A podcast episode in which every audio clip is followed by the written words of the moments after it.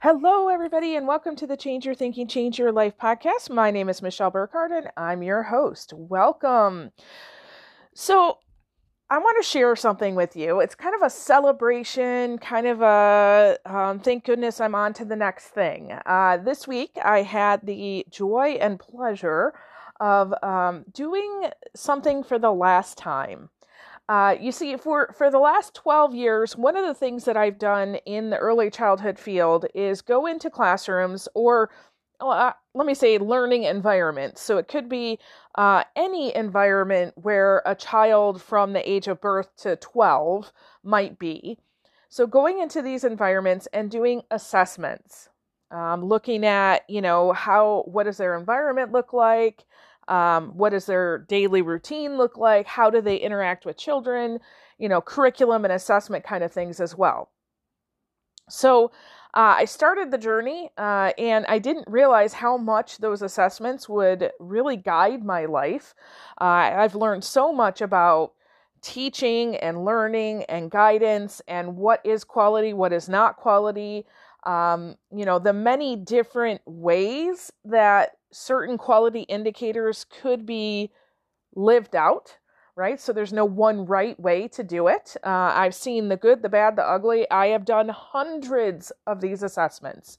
I have made good money doing the assessments. I have made bad money doing the assessments. I have traveled. I have been close to home.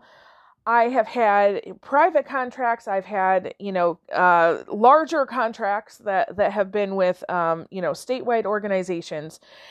And honestly, the work that I've done, not only for my own learning, but it has helped me to develop trainings and keynotes and various things that I've been able to help influence the field of education. And as I was trying to pick, what in the world am I going to do for this PhD project, this dissertation, the research, I directly used my background, my experience, my knowledge around these assessments and the system that uses these assessments in order to kind of develop my research. So I share all of this with you because I'm incredibly grateful for the time that I have spent doing these assessments. And it's time for the next thing. So for the last few years, I've already felt like this isn't my thing, right? It was my thing for quite some time, but I have so many other things that I am working on that have more impact and influence that to spend a half a day in a classroom and another half a day writing a report, it just took a lot of time.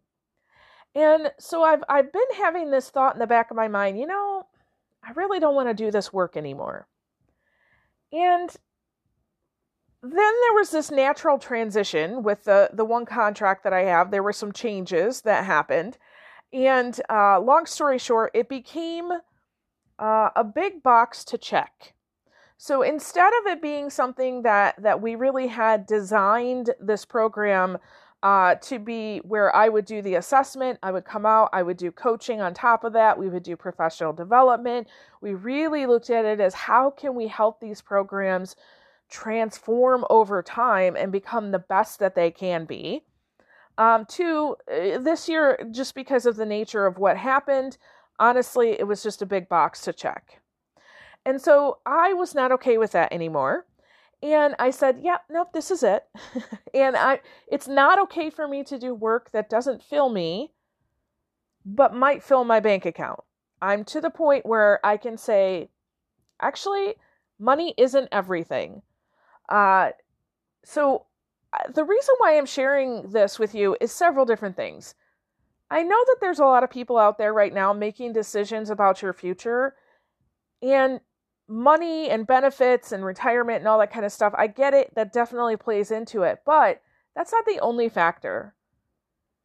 If you are living a life where your 9-to-5 job is something that pays well and provides for your retirement, but you don't love it, it doesn't fill you with passion and energy, you're living for your nights and your weekends, I suggest to you that you're probably going to be in a place where Quite frankly, you won't be able to enjoy your retirement as much because you're going to be dead tired, right? However, if you found a job, maybe even that paid less, maybe that didn't have retirement, right? That didn't have those benefits, but it gave you the energy and joy and passion.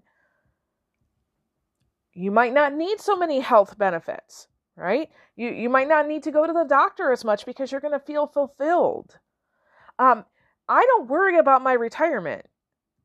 I don't have, I didn't work enough hours. If I had subbed for another year and a half, apparently I could have, been vested as a teacher. No, thank you.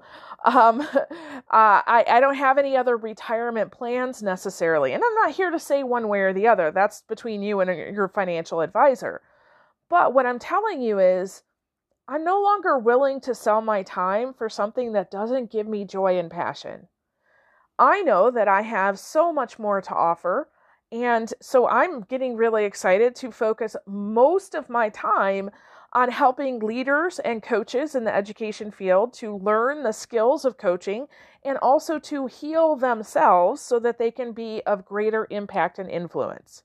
And I know that the income and all the things that I need are going to come from that.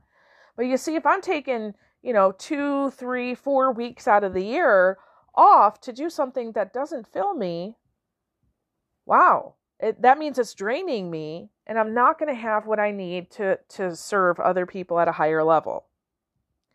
So I share this not only, to celebrate the fact that, yay, this work is done, and to show you my gratitude, but also to give you an example of really thinking about your thinking when it comes to your work and when it comes to your future. And also, some of you, I know this for a fact because I know some of our listeners are going through a time of grateful grief. So you're making transitions. You're, moving to a different job. You're getting a promotion. You're, moving to a different state. And wonderful, awesome, amazing things are happening. And yet there's still that, grief. You're leaving behind, and usually it's the people, right? You're leaving behind the people that have been so significant to you. It's okay to be in grief for that and to be happy for your new thing. Both of those are good. So think about it this way. Grief only can show up when you've loved something. We don't grieve something that we haven't loved. Okay? If it wasn't important to us, we wouldn't grieve over it. So consider that. If you're feeling those grief feelings, ask yourself, what is it that I'm really going to miss? Who is it that I'm really going to miss? And how can you honor that in the process of transition? So for me, I there were several different assessments that I have done in the past month that were, it's like early childhood heaven every time I go there.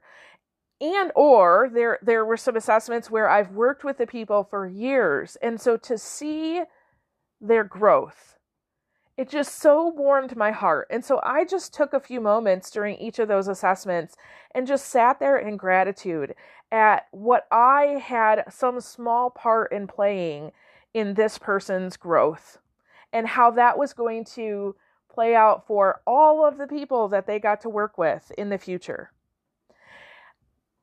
But I also didn't say, oh, I'm going to miss this so much, I'll just stay. Nope. Actually, I have other people to go and serve and to, to help do the same thing. So thank you for celebrating with me. My very last PQA. I'm very excited about that. Just excited for the next step of my journey. And so with that, I release you into the wild. Go forth and prosper. Have an amazing day. We'll catch you next time. All right, bye-bye.